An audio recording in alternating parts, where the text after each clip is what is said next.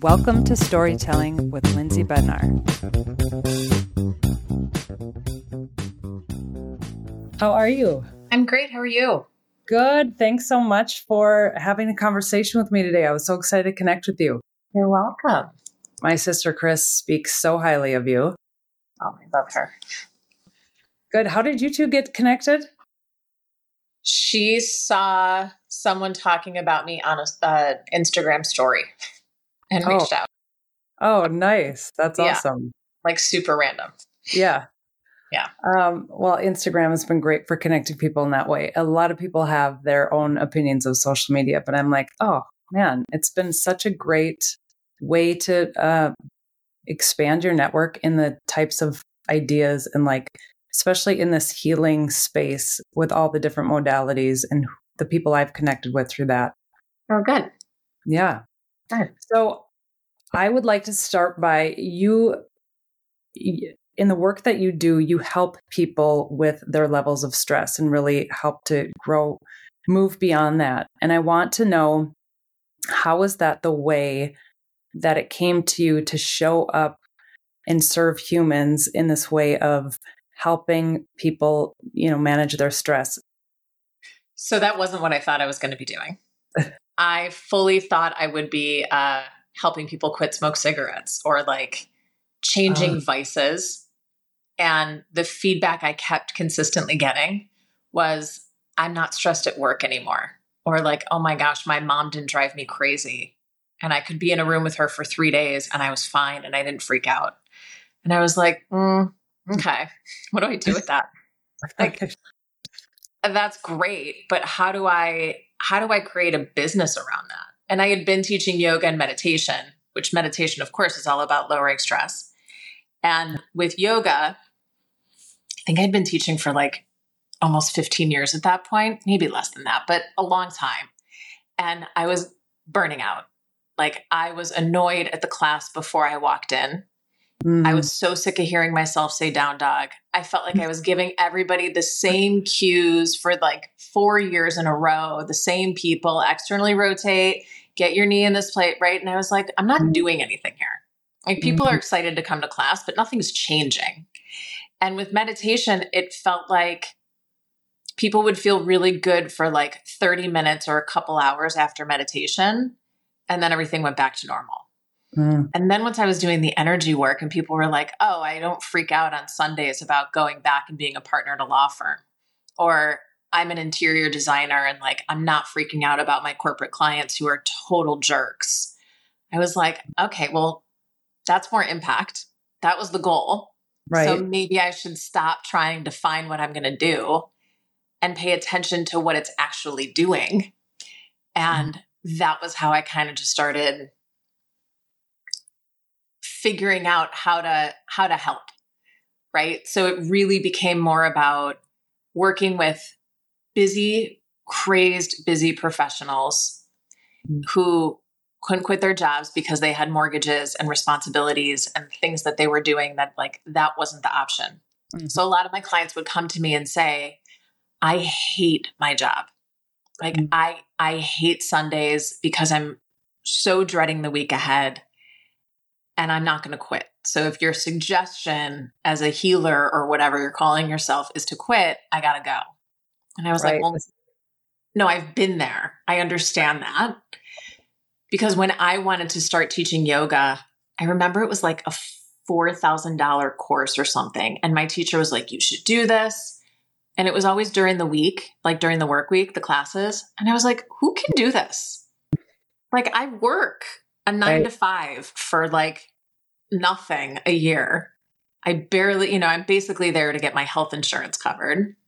And what was Barely- what realm were you in when, when you were had a nine to five? I did everything from I started as a mortgage loan officer. I was a theater major at USC. I Oh, didn't want to stay in LA. And I became a mortgage loan officer. That was fine. I, I like did well, but I was like, what am I doing here? My boss eventually said to me, You're so miserable, you have to go. like you will make money doing this, but you're miserable and I can't stand it. And he was right. And then I was a project manager for a custom home builder. So I was working from like 7 a.m. to 7 or 8 p.m., barely paying my bills and getting yelled at all day. Mm-hmm. And then I took a job as an executive assistant for these unbelievably nice guys who hired me and said, You're going to be really bored. Like, this is probably not for you, but if you want to do this for a couple years, we would love to have you. Yeah. And it was during that that that my yoga teacher was like, "You should teach," and I was like, first of all, I, I don't want to put this on my credit card. Second of all, how am I going to do this on like a Wednesday at one o'clock? Right. And I'm not going to quit my job to do this. So how is that going to work? And by the way, I can't do a handstand in the center of the room, so like I'm not qualified to be a yoga teacher. Because I thought for sure you have to be able to do all the tricks and arm balances and all that stuff, and I couldn't do them. Yeah. So then I ended up well, I understood it, right? Like now when my clients come to me and they're like, I have a massive mortgage to pay and golden handcuffs at this at this law firm, like mm-hmm. your sister had, right? Like mm-hmm. mm-hmm. that whole thing of I have a great job and I'm completely pigeonholed into this one skill that I have that pays me well. And I'm not going to get paid like that anywhere else, which is a mm-hmm. limiting belief. Like that's another right. story. Right.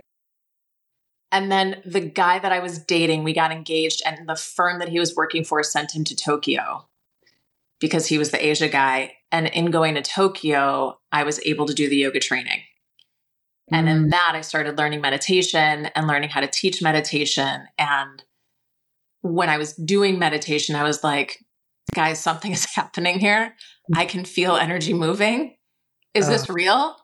Am I tripping? Like, what's happening here? Mm-hmm because something's going on. And you and had meditated prior to this, but this was like an immersive experience where you're. I hadn't meditated because all okay. that time doing yoga in the States, I mean, I was doing power yoga. So, like, there's no time for meditation. Right.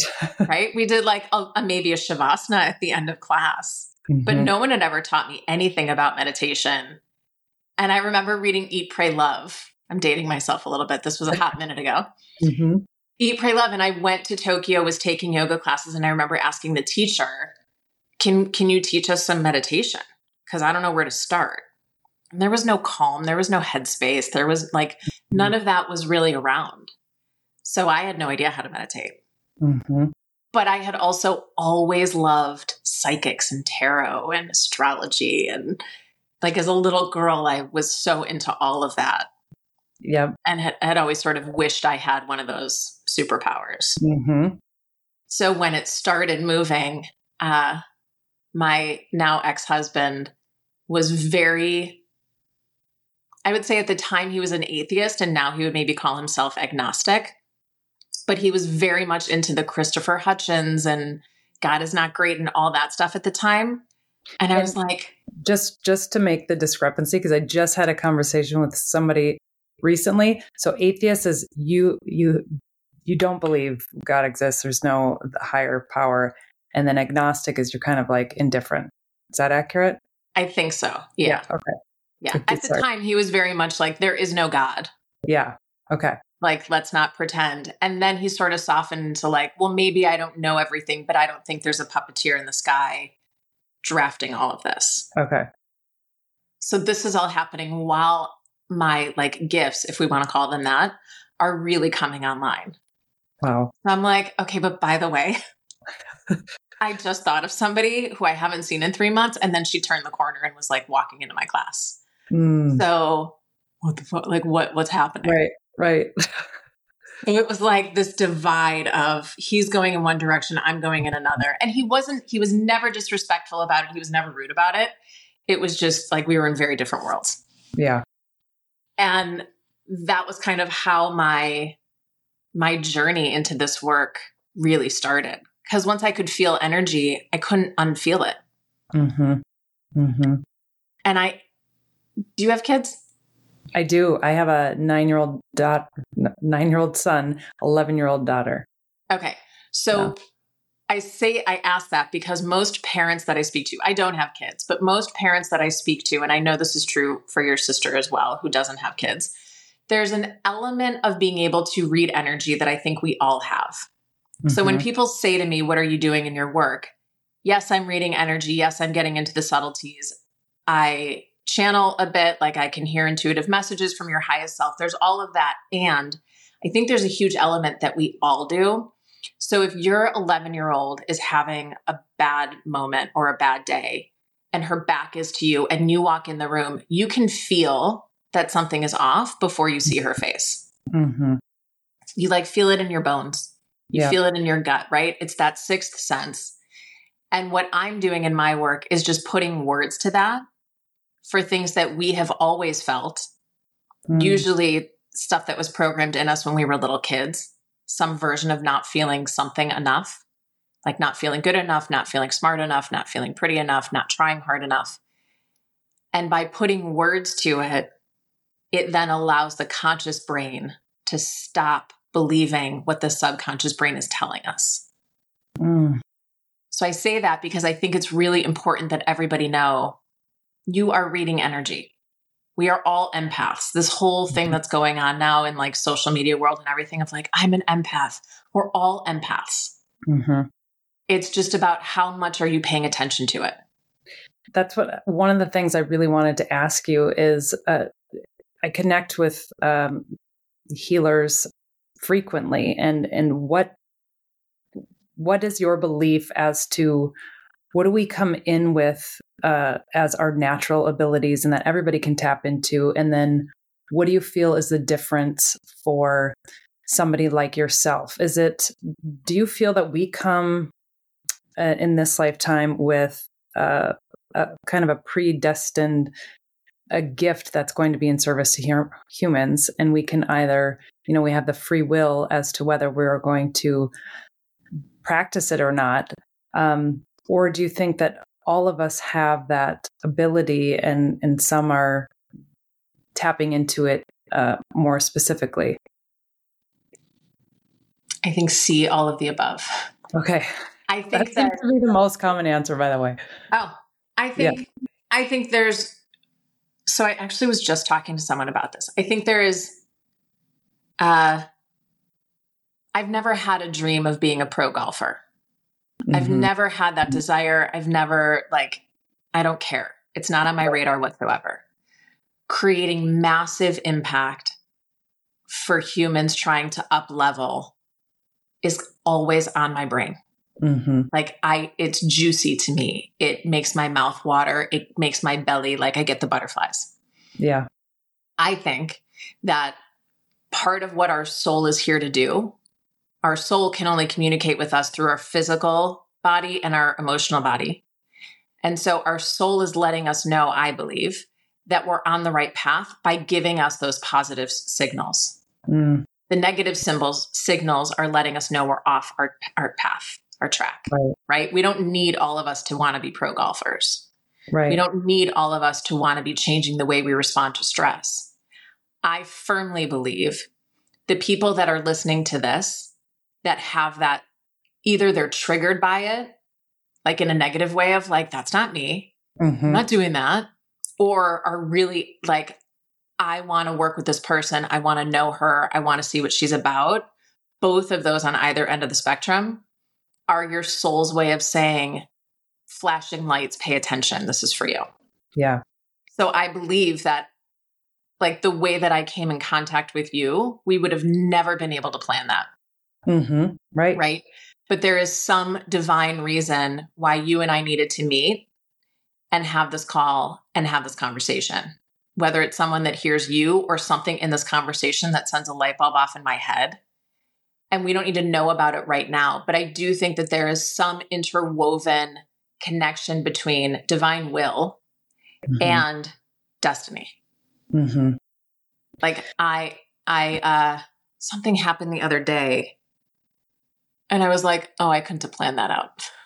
Thank you. Uh, isn't it wild when that happens? And it's like it, I hear it so often from, you know, um, books or films like The Secret and people who have accomplished a lot of success and not just like monetary or, or fame or anything like that, but they just live a happy, uh, grounded mm-hmm. life. And and they talk about um, how things typically come together far more intricately and and surprisingly than we could ever imagine. And so when we in our head try to think of how we want something to come to fruition, it's kind of having to sit back and not worrying about the how yeah. because the the way it unravels is is always such a better story anyways. I did a money block workshop yesterday because so many of us equate our value with how much we're earning. Mm-hmm. And part of it was all these entrepreneurs on there were saying like but i don't know how i'm going to do this right? Like let's say i want to be making 50 grand a month 100 grand a month a million a month but i don't know how that's going to happen for me especially people that are on salary right? It's like well money's not going to fall out of the sky for me mm-hmm. so how's this going to work? And i like to give the image of imagine there's a yellow brick road out in front of you and they're just like in the video games we played as kids or people are still playing now there are like little trinkets along the way that you have to collect like little baby coins or a mm-hmm. tool that you're going to need in the next level. And that's what we're doing here. So it's not about knowing the finish line and hitting the finish line. So abraham hicks which is all like the secret law of attraction all that stuff. One of the things that esther always says is you don't go into a movie wanting to know the end of the movie before you start right? Like you don't walk in sitting down wanting to know how the thing ends. You want to watch it all play out. Mm-hmm. So if we can focus on when you're setting a goal or setting some kind of fun thing that you want to achieve because it gives you those butterflies, right? It's not about being the pro golfer, it's about creating more impact. So if I want to create impact and that gives me butterflies, the idea of how I'm going to create that impact, if I can erase, like on an etch a sketch, if I can shake off my ego idea of how that's going to work and mm. really let the universe fill in the gaps for me. Now I'm just going down that yellow brick road, collecting little coins and little trinkets along the way. And I'm out of the way because the universe might say, look, we're going to take you from A to M and from M to Z. But my ego, the way that I've seen the world work, wants to go A, B, C, D, E through 26. Right. Right. And the universe is like, I mean, okay, but why? Right. Just get out of our way. Yeah. Scooch. Yep. Especially when we're in the middle of dismantling those old systems and the way that things have previously worked is, is not how we're intended to go. It's not in the flow. It's very, um, yeah, it's getting very outdated. And so learning how to step back and g- be in the flow um, I, I think it's, it's difficult for most of us because most people want to have a blueprint, they want to have a plan, they want to know what's coming next. Yeah. We also really want to look back and assess and then apply that to the future, right? If that worked or didn't work, then this is how it's going to go in the future. We right. learned that in like second grade science, yeah. right? If then. When the reality is that happened because you believed it would happen. And mm-hmm. so, what I do and what the work is that I'm doing is going in and helping you change all that old programming that you took in when you were a little kid from like six ish to nine ish, is the age range that we usually work on. Because that's when your subconscious mind is programmed. And around nine ish is when they say the veil between the subconscious and the conscious is pretty much sealed. Mm. So, at that point, moving on, think about like kids around 10. So, your kid's age yeah. they've pretty much sealed off what their beliefs are. Now, let me just give this caveat to all parents out there. Your kids are absorbing what they need to absorb based on what their soul came in to work on. Right. So, yeah, some of the things you're saying might be screwing them up a little bit, but they they needed that. I know we talk about that all the time like what what are we doing that our kids are going to be trying to unravel themselves from in, you know, 30 years from now. But it does it does take some uh, I don't know, guilt or whatever off, knowing that that's all part of their journey. It's part of our journey together. And yeah. as conscious as we can be as parents, I'm, I'm going to screw up um, uh, time and time again. And, uh, you know, they're my greatest teachers. We're going to learn a- as we go through the process. And I think what we can be really aware of and clear not only for future generations, but also for the past one of the biggest things that I hear parents saying, understandably, but we say things like, if you want to be successful, you have to work hard. You have to try really hard. If you want to do things well, you need to practice, whether it's at baseball or at math or at reading. You have to practice if you want to be good at this thing. And the first thing we want to start asking ourselves is, is that a fact? Like, mm. if you take one thing away from this podcast, start paying attention to when you're stating a fact and ask, is that actually a fact? Because mm-hmm. the answer is usually no. Mm-hmm. And so mm-hmm. you can reframe it, right? If you just say, look, my experience has been I had to practice batting for a really long time before I could hit. So maybe you need to practice more. Maybe that's just the thing for you. But it's not a fact that everybody needs to. That's such good advice. And eh, we've all went to school with people, for instance, who never had to study, never had to open a book, and they would yeah. just, you know, soar through the courses. Same thing with athleticism. There are going to be some kids that they don't need to put as much time outside of the court or the rink or the field. And they're going to perform amazingly because that's just their innate ability. Yeah. Yeah. And the mm. same thing goes. So when we have some version of not enoughness, like this is where the busy professional who is super stressed, that's where this story comes in. Because mm. there was some moment as a kid, and I would say 99.9% of us have some version of this, there's some moment as a kid where we either raise our hand or go to do something and realize we thought we had it together and then we're humiliated because we don't.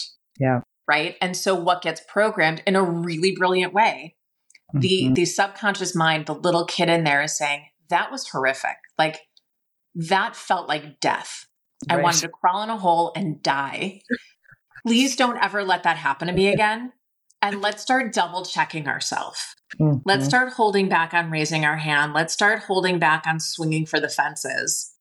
And let's just make sure I know what's up before I throw myself out there and get humiliated again. Mm-hmm. Because I'm actually not smart enough to read the room. I actually can't be trusted mm-hmm. with assessing the situation before I'm in it. And it's a brilliant tool for a seven year old. The problem right. is, once that seal happens around nine ish, now at 15 and 25 and 35 and 45 and 55 and 85, you're still running with that program of, I'm probably not good enough to read this the right way. So let me just double check it. Yeah. And that is why the stress is created. It's there as an alarm system for you to double check yourself. But the reason it feels so uncomfortable is because that alignment with your soul self doesn't buy it mm-hmm. isn't going along for the ride of it, doesn't believe it, knows it's total bullshit. And so it's almost like it jumps out of the room. And the discomfort that you feel physically is the feeling of your source, your inner being, your guiding light, your soul jumping out. And you're out of alignment. You're out of alignment. Yeah. yeah. And that's a terrible feeling. And it it is it's amazing how something that on the surface could be that that that is that simple can put us into such a tailspin. Um, and it, yeah, it happens into adulthood all the time. And again, kind of one of the, the first things that I ask people to do is acknowledge how smart that little kid was for doing that. Right? Because mm-hmm. they don't know better. Right. Children don't know how to discern fact from fiction from the adults around us. So when an adult, coach, a teacher, a parent, a friend's parent says, Well, if you want to be successful, you better plan on working really hard. Mm-hmm. I'm like, okay, we assume that that's a fact, mm-hmm. right? So it's it's a way to find compassion for yourself for having gotten here, and now what are you going to do about it? Yeah. And so going back to, you know, I think one of the things that you touched on that so many people have uh, I've talked to about this in the past is I was one of those people who walked away from a career. I took a leap. And yes, I had a, a joint income. So it was an easier transition for me to do. I was able to lean on my husband through that time. And I understand not everybody is in the same position. Uh-huh. So when you are coaching people through that, like, listen, I have this this uh, nine to five that I can't get out of. I don't I don't want to necessarily be in that. What does that look like when you're working with them? So, an actual session, the way that I work is I start with what I call an energy alignment, where we spend an hour on Zoom together. I ask you to get on your couch or in your bed. So you're super comfy. And even if you're in Chicago with me, I don't do these in person because I feel people open up much differently and receive differently when you're in your own space and I'm in my space. It's just mm-hmm. like it's a better reading for everybody. Mm-hmm. And I go through and just read everything that I can get. So it's basically a conversation with your highest self, telling my highest self what's off. And things mm-hmm. are usually off physically, and then there's an emotional component to it. And we're clearing everything that we can to get you back into that like zone of alignment and getting as many tangibles because there's nothing more annoying to me than when some healer says, just let that go. Let all of that go. Like I would have if I could have. I can. Thank you. So we're getting as many tangibles where I'm asking like what can she actually do about that because I need I need some more info here. Yeah. And then if it feels like a fit, the next step is we go into what we call energy edits and that's where we're still on Zoom and I'm muscle testing to figure out what are those specific programs that your little girl self took in when you were six to 9 mm-hmm. and helping you do the work for you. So it's like I'm assisting you in pulling this stuff out of you. And because now you're doing the work, it's much more impactful. Because when I'm doing the work, it can only go so deep. It can only do, go f- as far as like a few days, a few weeks of awareness. Right. But when you're doing it, it's like I'm in there helping you garden, but you're pulling the weeds out. I'm just showing you where the weeds are and then helping you dig them out. Hmm. And that's where we're really getting into the old programs and changing it. So I feel like that's like a a software upgrade. Like yeah. we plug in your computer overnight, we dig all the gunk out, we put it back in a nice neat way, and then the trigger doesn't trigger as hard anymore. So your boss might still come down on you or your mom might still make those comments and they might trigger for a second, but instantly your conscious mind is now aware. And so it sees your subconscious mind say, See, I told you we weren't good enough. And they're showing you, they're proving it. And your conscious mind can quickly be the adult in the room with your little girl self saying, No, sweetie, remember we cleared that. Mm. And so over the course of a few sessions, it just gets lighter and lighter and lighter where now you're saying, okay, I can't change my mom. My mom's not choosing to do this work yet, but I can change the way I respond to her. Mm. And I choose to not walk away from my mom, right? So I like my cheesy tagline is if you can't change the stressor, change the way you're responding to the stress. Mm-hmm. Because I can't change my mom, right? My clients can't quit their big jobs, but you've got to find a way to change the way you're responding to it or physically and energetically and emotionally, it's not sustainable. Right. And do you find when you start to pull those things out, uh, are people are people starting to shift jobs after that, or are they finding a, a, an enjoyment of their job that has been just lacking for so long? Is it a combination of the two? Most people the people who truly can't leave, right? If you're making hundreds of thousands of dollars at some law firm and you're completely pigeonholed into this specific thing, most people don't end up leaving, right? Mm-hmm. Not until like their kids are out of college or like whatever the thing is that they're waiting for. But mm-hmm. they're able to enjoy it again. They're able to find different ways of not triggering on that not enoughness mm-hmm. so that it's not making them so burnt out, so miserable, so crazed anymore. And that to me is the empowerment, right? right. It's most noticeable, I would say, with people with, um, I don't want to say mom issues, but like if your mom drives you nuts or a partnership or anything like that, it's like by changing it, you're able to see the light in that person instead of feeling the drain. Mm. So like mm. there were there was a while where I was so sassy to my mom and I was so like, I didn't like being like that. Right. And I would sort of hang up the phone with her. Well, first of all, I was annoyed just at the phone ringing. She hadn't said a word and I was already triggered. or we'd all be together. And then for like weeks, I would be having these fake fights in my head of why didn't I say this? And why would she say that? And calling my aunts and calling my sister and just like spiraling out on the mean things that I felt were mean that she would say, mm. knowing full well she didn't mean to be mean right? I knew that rationally. And now when I'm with her, I can either brush it off pretty quickly, but also because I've changed so much, it's like she has changed mm. because I no longer need to hear those things. it was almost like she was saying it to show me where I was. And now that I'm not there anymore, the comments don't really come anymore. So she hasn't done any of the work. It's wild. Yeah, it's so it's so wild. You all know I love stories. I also love adventure, nature, photography, and travel. Lake and Company magazine encompasses all of that.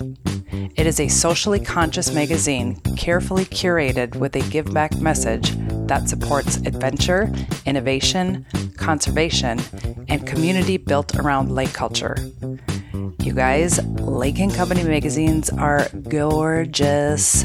The photography in these issues showcases unique places and events nationwide that make me want to pack my bags and head out for adventure.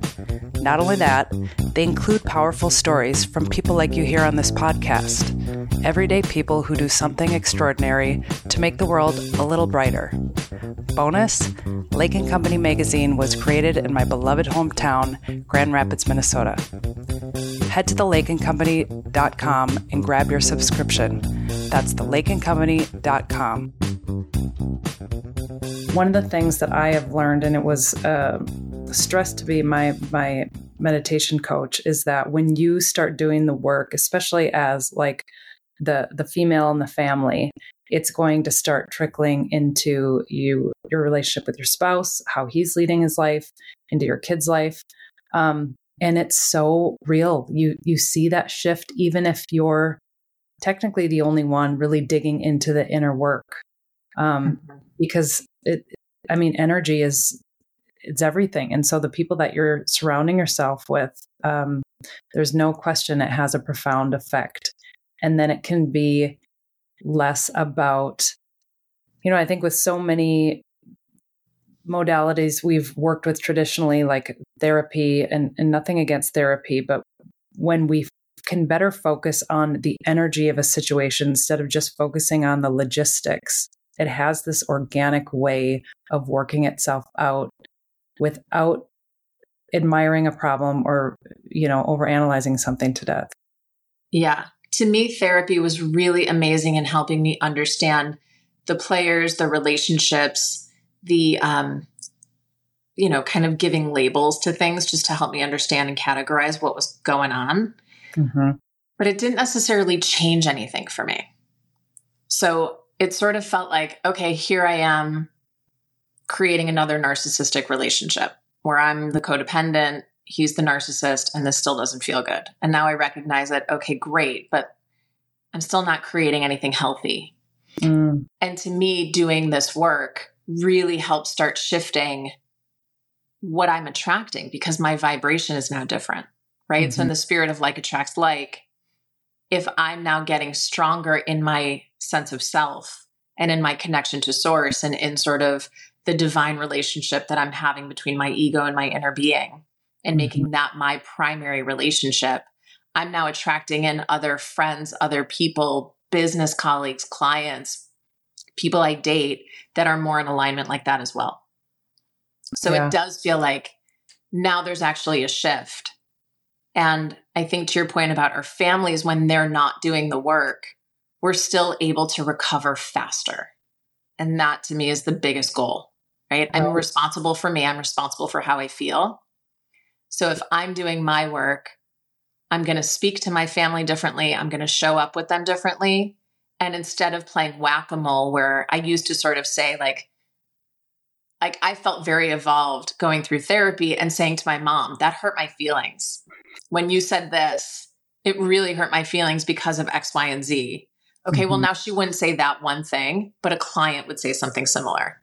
Mm. Right. Or like some random yoga student would say something Right. That was similar. It was like I was playing whack a mole everywhere because I was the one attracting that comment. Mm. And I had to take ownership for that. Like, oh shit, where do I actually believe that? Right. Because I need to look at that. It wouldn't trigger me. Like if someone said to you, you have this gorgeous blonde hair. If someone said to you, you're eight feet tall, you're so tall, and your dark hair is hideous. Like that would just roll off your back. Mm-hmm. You'd be like, you're nuts. I don't know what to say to you. right? And it's only when they say something that you believe to be true that it's that like heart crushing stomach right. ache. I want to throw up. I've been exposed because you believe it. So by changing it, the thing that they're saying doesn't trigger as hard, which again yeah. is like the most empowering thing we could have. Right. So by changing our own uh, beliefs and, and deconstructing those programs and where that was first imprinted, we then don't get triggered by every last thing because it no longer resonates with who we think we are. Exactly. It's no longer a vibrational match. Yeah. Yeah. What do people typically, when they come to you, is it, um, what are a lot of the, the common themes as far as things they're working through, uh, both in relationships and career? It's usually some version of, um, I'm overwhelmed. I can't breathe. Mm. When I'm at work, I feel like I'm failing my family. And when I'm with my family, I feel like I'm failing my company. Mm-hmm. Um, there's never enough time in the day. I, this isn't sustainable. Or it's something like, I can't be in the same room as my mom anymore. I don't want to not talk to her, but you know, either my mom is driving me so insane or a mother in law or some kind of relationship in that way. And then there's the really horrific body image stuff, right? Like, mm-hmm. I want to look a certain way, where it's really the anger and the hurt is turned in on ourselves, mm-hmm. right? Where it's not about your job is doing this thing to you, your family needs so much from you. It becomes more about, I just don't have the willpower to do what I know I need to do, which is a limiting belief. Right. Um, so it's money stuff, it's body image stuff, it's relationship stuff, but mostly underneath it all, it's like I have built this life that should be really great. Like I have these great two kids, I have what would be considered a great job, I have a decent marriage. I'm in a mm-hmm. nice house, in a nice community, and I don't feel any of it. Mm. Like I've checked all these boxes and I am cooked. Mm-hmm. None of this feels good. None of this is enjoyable I worked with one woman who's in her probably mid to late 30s who has a great job, a great relationship with her husband, good relationship with her parents. And she's like, I'm not, I'm like missing it. I'm missing all of this with my kids. When I'm with them, I'm so annoyed. Mm. I'm lashing out at them in ways that I don't want to yell at them. I know I'm missing it. Like if they won't go to bed, I go from zero to a 100 and I'm screaming and I'm like, who am I? What am I doing? Yeah. And by clearing a lot of the stuff out for her, she was like, now I'm with them and I'm actually present with them. And I'm soaking mm. up the moments of them while they want to be with me. Wow. Which is a huge, you know, like that's going to change everything for all four in her nuclear unit and her parents and the way she shows up at work. Right. It's so much greater than just doing the work for yourself because it affects um, every aspect of our lives and then obviously the, the lives around us. Yeah.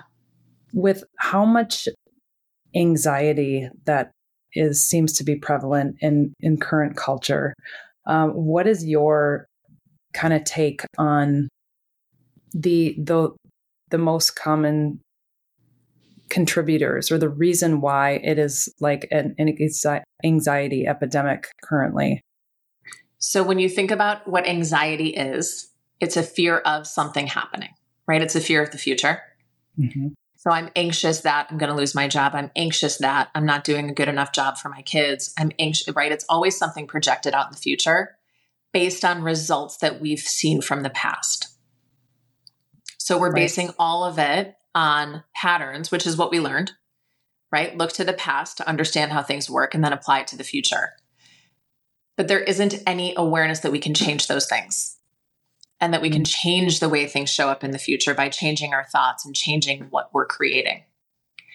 So, the way that I deal with anxiety is changing the programming, changing what that little person version of you is telling you is a fact about you.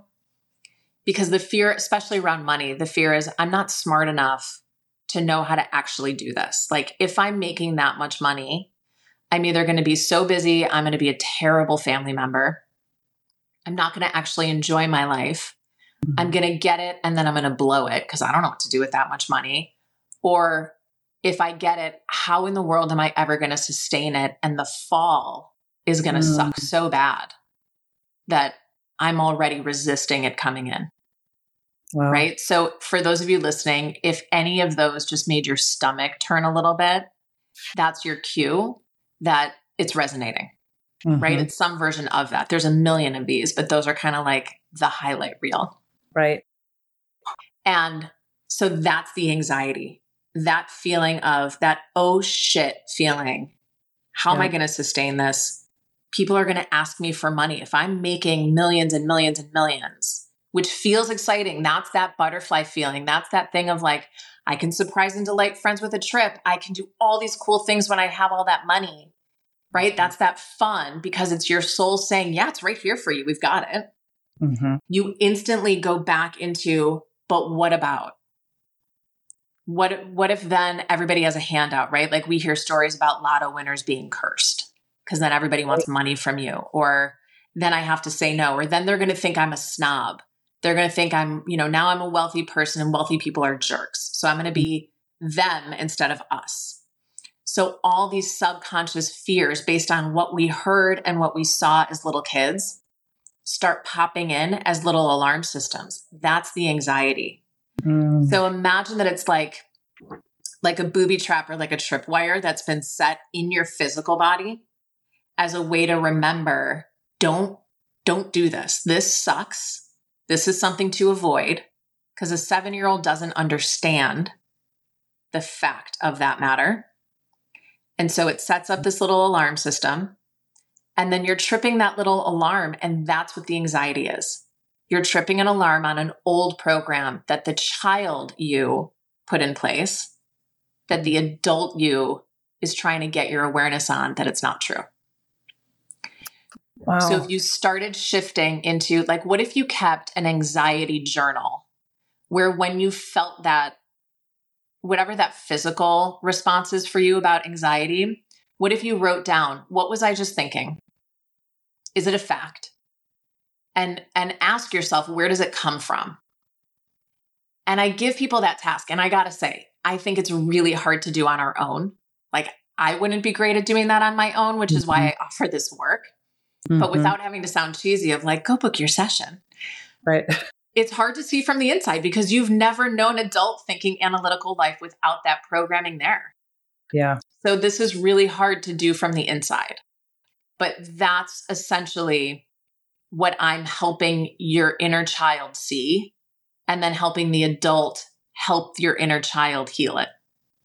Well, and even if we can identify it, the undoing is far more intricate and complicated than we can realize to try to do on our own. Because I, there were, you know, there were inner child hangups I knew that I had, but it wasn't until I worked um, with a coach to really unwind it and then to see all the various places in my life that it was uh, really affecting it was like oh gosh okay i thought it was just maybe over here but now here we are in all these different realms and now how do i start to unravel that which yeah. I, at that point i was just like threw my hands in the air like i don't even know where to start right mm-hmm. and that's honestly what I love about this work is that someone will come in saying, I have anxiety about my job or my mom or money.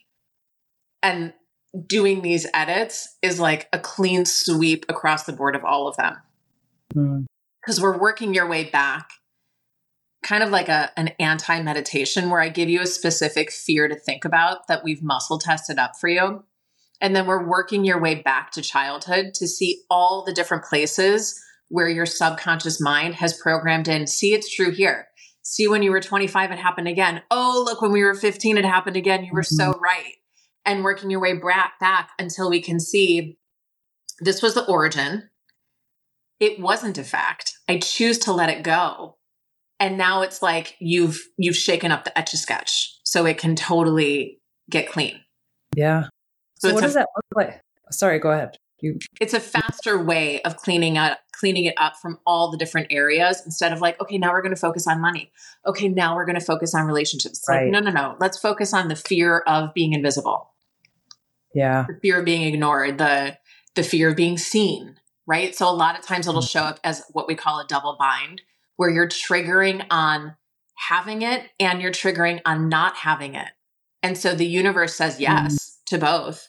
And that's mm. the feeling of stuckness because if I'm triggering on not having enough money, like, oh man, if I just had an extra 10 million bucks, I would really be like raging and rocking this lifetime. But at the same time, the thought of having an extra 3 million even makes me also panic and sort of get shut down and frozen. I'm pushing on both sides of the door and the universe is saying yes to both, but that's mm-hmm. the stuckness. Because mm-hmm. when you mm-hmm. push on both sides of the door, nothing can move. So mm-hmm. the majority of people come to me and say, I don't know why, I just feel stuck. And anytime we feel stuck, that to me is my cue. There's a double bind happening in a really big way. And once I can clear that, then we can get to the nitty gritty. Wow. Okay. And so, what does that look like? Because I know you have gifts that you're bringing to this. It's not just like a, an analytical conversation and going back and, and um, as you said, you do muscle testing and you do it virtually. So, what what are you seeing? What are you feeling when you're tapping into people? And um, how did that kind of process evolve for you? Because I imagine it starts with like little nudges. And then, you know, like you said, you would think about somebody and then you would see them or they'd call. Mm-hmm. How did that start to grow? So it grew because that started actually while I was getting divorced, like at the very tail end of my divorce, almost being final, it started getting louder and louder in the sense that it was more and more frequent where I couldn't really think like, "Ooh, that was a weird coincidence." It was like on a daily basis where I was like, "Oh my god, what's happening? what's going on?" And I was telling a friend about it in a yoga class that I was teaching, and she said, "You should meet my friend." Uh, she did some kind of a psychic training, and I was like, "I mean, seriously?" like I kind of kind of rolled my eyes and kind of was like, "Okay, why not? Right. What do I have to lose?" And I went to this woman who did a reading for me and at the end of it, I said, I've heard that you do these trainings. Will you train me? And she said, No, not doing that anymore. And sorry. And then mm-hmm. I mm. was like, okay, well, can I come back for another reading? Because I have more questions. And I came back the second time. And at the end of it, she said, I'll train you because I found the yin to your yang. You're a lot of energy. And I needed to find someone who was grounded to sort of balance you out. And I was like, uh, thank you. Thank you. I don't know what to say to that, but okay. my head. Noted. We try. Uh-huh. And so I started working with her, and she was kind of showing us her way, which was interesting and helpful and cool. And it really taught me like, say what's in your mind. So if I said to you, Lindsay, close your eyes and picture a pink elephant, you can see the pink elephant. And that's where I see. So people say to me, like, are you seeing it like you're seeing, you know, I have my phone on a tripod and I see you in my screen. That's not always how I don't see it like that and where I can reach out and touch it. But where I would ask you to imagine something, that's where I see. And I so hear claircognizant more? Is clairvoyance. That, clairvoyance. Okay. Clairvoyance is seeing. And then I went to uh, I had fully manifested. I don't know how much time we have, so feel free to cut this out. But we're good. Okay. I had written down in like a goal journal um, that I wanted to go, I wanted someone to hire me for a corporate yoga retreat, yoga and meditation retreat. And I had like in a spiral notebook, I had pulled out this page from a magazine that was this man on a plane with his kids, and it just looked like a perfect family. And then another picture of this ski resort like holiday season with all the lights. And I was like, oh, and my family's going to go to a place like that for the holidays because we're going to have so much money. We're going to be those people that go on ski trips and all kinds of other stuff was in the in the journal. And a few years later, I looked back and I realized I had been hired by one of my private yoga clients to go on his corporate yoga retreat to the montage at Deer Valley, which was the picture of the hotel that I had pulled out was the montage at Deer Valley. I didn't know what a montage was or what Deer Valley was. Oh. And he flew me on a NetJet plane, which I didn't know what NetJets was or private jets or any of that world. And the picture of the man with the two kids was an ad for NetJets. So like Shut up. craziness. I was like, holy Oh my God. Holy cow, they're listening. Wow. So on that trip to the montage, I had free time and I had a mutual friend uh, in Park City or in um Salt Lake City who was like, you should meet one of my best friends is this unbelievable psychic. Like she's the most powerful psychic I've ever known. So I reached out to her and I said, Would you do a session with me while I'm here? The only thing is I'm in Park City or Deer Valley or wherever I am. And she's like, No problem. I'll come to you. We ended hmm. up spending four hours together. And mm. the first thing she did when she sat down was she was like, Lizzi, you can hear. I was like, oh no, I wish I had clairaudience. I don't, I don't hear anything. I don't know. She's like, Lizzi, ask these questions. And she started asking me questions and like, what do you hear? I was like, well, I hear that, but aren't I making that up? She's like, no. like, how could you be making that up? I was like, but everybody hears that. She's like, yeah, everybody can do this. We just don't trust it. Mm. Oh, hmm. and before that, I had done Reiki trainings because I had like three different psychics tell me that my hands were magical and I should do Reiki training. So I had done these Reiki trainings and didn't feel a thing. And I don't mean any disrespect to Reiki. It just, I felt nothing. But when I had my hands near people's head, I would start seeing stuff. And I would kind of start saying it out loud because I had nothing to lose because they were free. I was just practicing. And a couple people were like, How do you know that? Like, you're describing my grandfather or you're describing my mom. And I was like, well, you need to call her because something's up. Wow. So stuff had kind of been happening. And Steph in Deer Valley was like, Lizzi, like you you wholeheartedly have this. And this is the next phase of your evolution. And I started working with her like at least monthly, where she was really helping me clear a lot of my own fears and my own beliefs on what are people going to think? And am I a sham? And am I a con woman if I'm doing this? And like, so I would ask people, mm.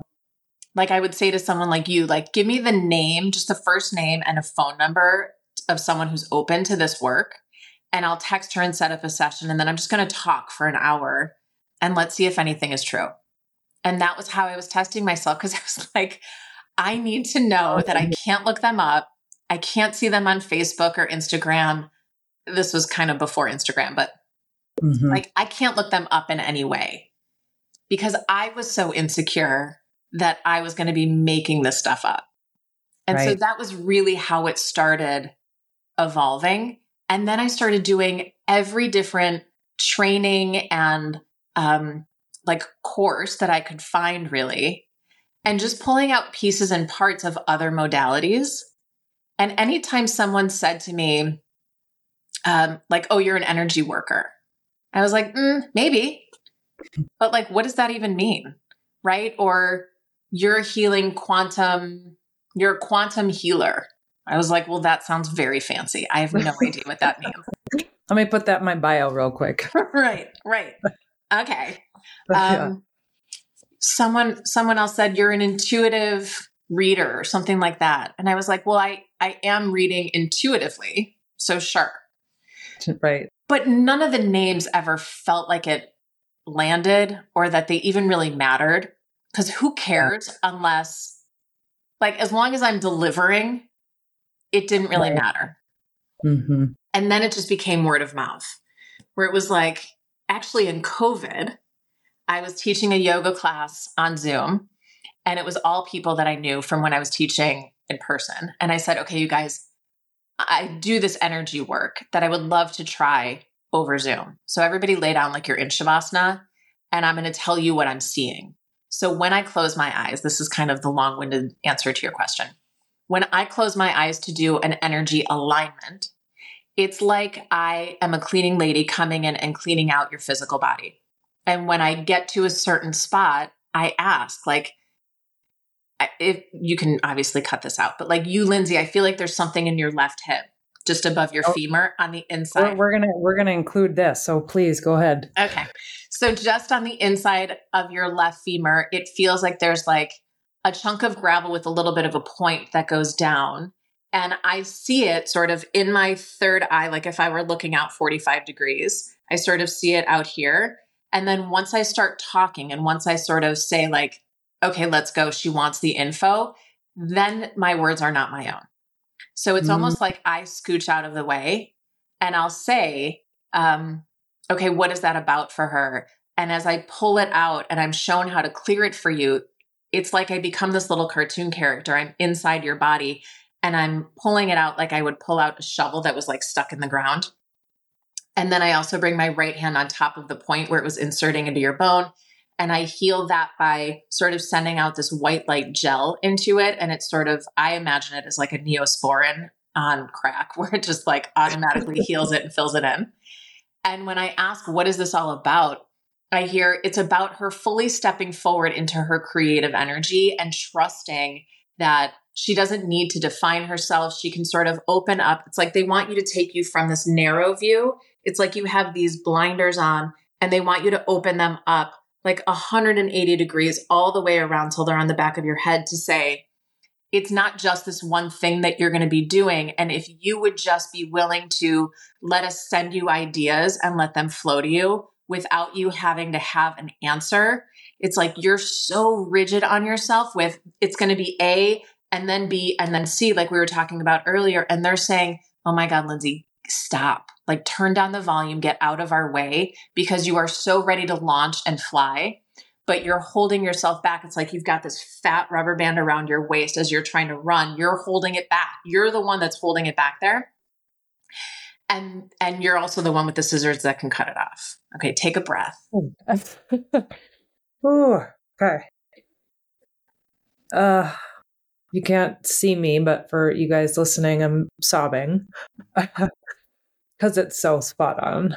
I mean, wow, I didn't know you were going to do that. And that's I didn't amazing. either. to be honest, I didn't either. And I don't normally do that on podcasts, but it was just right uh, so yeah, it's everything. I mean, whew. Okay, so you collect yourself. I'm going to tell the listeners of what else is going on.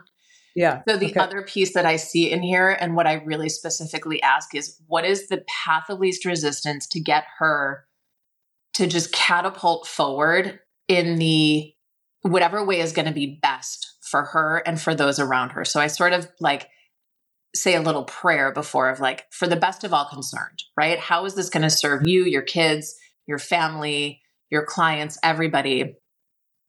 And then what I see, I have these wings that come out of my back, these massive white wings. And then as we end a session, it's like I'm holding you in the wings, in my wings, and allowing you to absorb the stability, the security, the comfort of coming home. And it's almost like you can then feel and remember what it felt like to be safe, mm-hmm. to know I don't have to figure anything out. There's nothing that I have to do. I can just surrender and know my inner beings got me, my guides have got me. There are all kinds of beings around that have got me. And I'm just this tiny little avatar on mm-hmm. the yellow brick road. Mm-hmm. And all I need to pay attention to is what can I do to feel better in this moment right now? And in the next moment right now. And that's mm-hmm. all I need to worry about. And the more I can focus on that, the more everything else can fill in. But the second I get into, well, what if I don't say it right? And well, what if I don't do it right? And what if I should be projecting? And how is this going to look? And once I bring in sort of that little girl anxiety, what if, fear of the future, I slow all of it down, mm-hmm. which just then turns into why is it going so slow? And so I slow it down more. And then why is it going so slow? And it's maddening. Yeah. Yeah. Wow. You feel okay? Yes. Yes. No, it's just, uh, there's, there's nothing like that validation of just feeling seen of what's going on internally without having to articulate it. Like there, there's there's no other connection like that. So I'm just very grateful. Well, yeah. Thank you for being open. And I will say there is something that automatically shifts and starts healing where you are now healing you just by having the words to put to that vibration that has been in you for however long it's been there. Mm-hmm. Right. So even if we just do an energy alignment and don't do any of the other work, stuff is already shifting because now you have the awareness. It's how Brene Brown says shame can't live once it's exposed. Mm. It's like once we expose that piece that feels like it's been holding you back, it all starts to open up. Mm. So thank you for being open. Well, yes. And I'm booking a call with you like yesterday because I can't wait to, to continue this and actually start to, uh, yeah, dismantle those things and move in the way that, um, you know, I know that there's so, so I've, I've been getting into human design and I'm a generator and I, the more I'm learning about it, the more I understand that I operate best when I'm just in the flow. It's not about having to know processes and what's happening next. And I think it's one of the reasons why I love podcasting so much is because the rest of the world just falls away. Yeah. And I just get to listen and learn from amazing humans when I, when I do these conversations. And so um, it's such a reminder to me that those kinds of magical things that make me me or just being um just doing what I love to do, which is like having people storytell and, and all the various facets. If I can just be in that flow, um, I don't have to worry about all the, the logistics so much. So, yeah. By the way, so on my phone, and I recommend this to anybody listening, you can set an alarm with no sound on our phones. So at one, two, three, four, like at 1234, I have a, an alarm that goes off on my phone that says expect miracles. Mm. And a mm. lot of days I just press stop and I forget to really pay attention to that. But if we get into the mindset of the big and the small, like something cool is going to happen today, because something cool happens every day if right. you're paying attention to it. Like that is something that is so simple and so easy to do program it in your phone to just say expect miracles. Yeah, that's a great idea. And I'm such a, a follower of like, if I ever glance at the clock, it's a repeating number, which happens a lot. I'm like, oh, they're with they're with me. They got my back. Fine. yeah. yeah. Yeah. Okay, so speaking of, uh, I'm going to book a call with you. I would love to direct uh, all the listeners as to where they can connect with you further. Um, so I my website is lizzicutler.com. It's L-I-Z-Z-I-C-U-T-L-E-R. Everyone spells my name I-E. My mom, I guess, wanted to be funky. so it's L-I-Z-Z-I, no E, Cutler. And uh, you can book right on there. And I'm also on Instagram and I'm newly on TikTok and really forcing myself to post like they're all under 30 seconds, but like tips, tricks, things that I do, like expect miracles, um, just really easy, simple things, because I think that this doesn't have to be hard. Mm-hmm. It doesn't have to be complicated. The work is the work, and the work is really massively impactful. And mm-hmm. throughout the day, there are a million things you can be doing. And kind of what I've, just like how I sort of created this career, I've collected a million different things that sometimes they work for me and then I have a folder that just says um, magic tricks. And it's all these things like have it go off on your phone that says expect miracles. I did a challenge where um, three times a day, this thing went off on my phone and I would say out loud, uh, I've always had, I always have more money than I need. I can't help but attract money into my life. And I would say three times out loud, three times a day. And I did this whole like money block course where I had Stuff like that, and a whole round of energy edits and um, all the other tips and tricks that have worked for me. And I mm-hmm. did the full course to make sure that it worked. And a week later, I got a letter from Fidelity saying there's an abandoned account here with $2,500. We need to know where to send the check. No way. Okay, thank you. I'm like, how about you send the check where you just sent this letter? but okay, thanks for the notice. oh my gosh, it's wild. Yeah. So, like, the stuff works. You just got to yeah. jump in. So, yes, yeah. my website, Instagram, and TikTok are both Lizzi Cutler. Awesome. Well, I can't wait to connect with you further. Thank you so much, um, and I'm I'm excited for everybody to hear this and and to connect with you as well. Thanks for your time, Lindsay. I appreciate what you're doing. Yeah, you as well. Thanks so much. Thank you.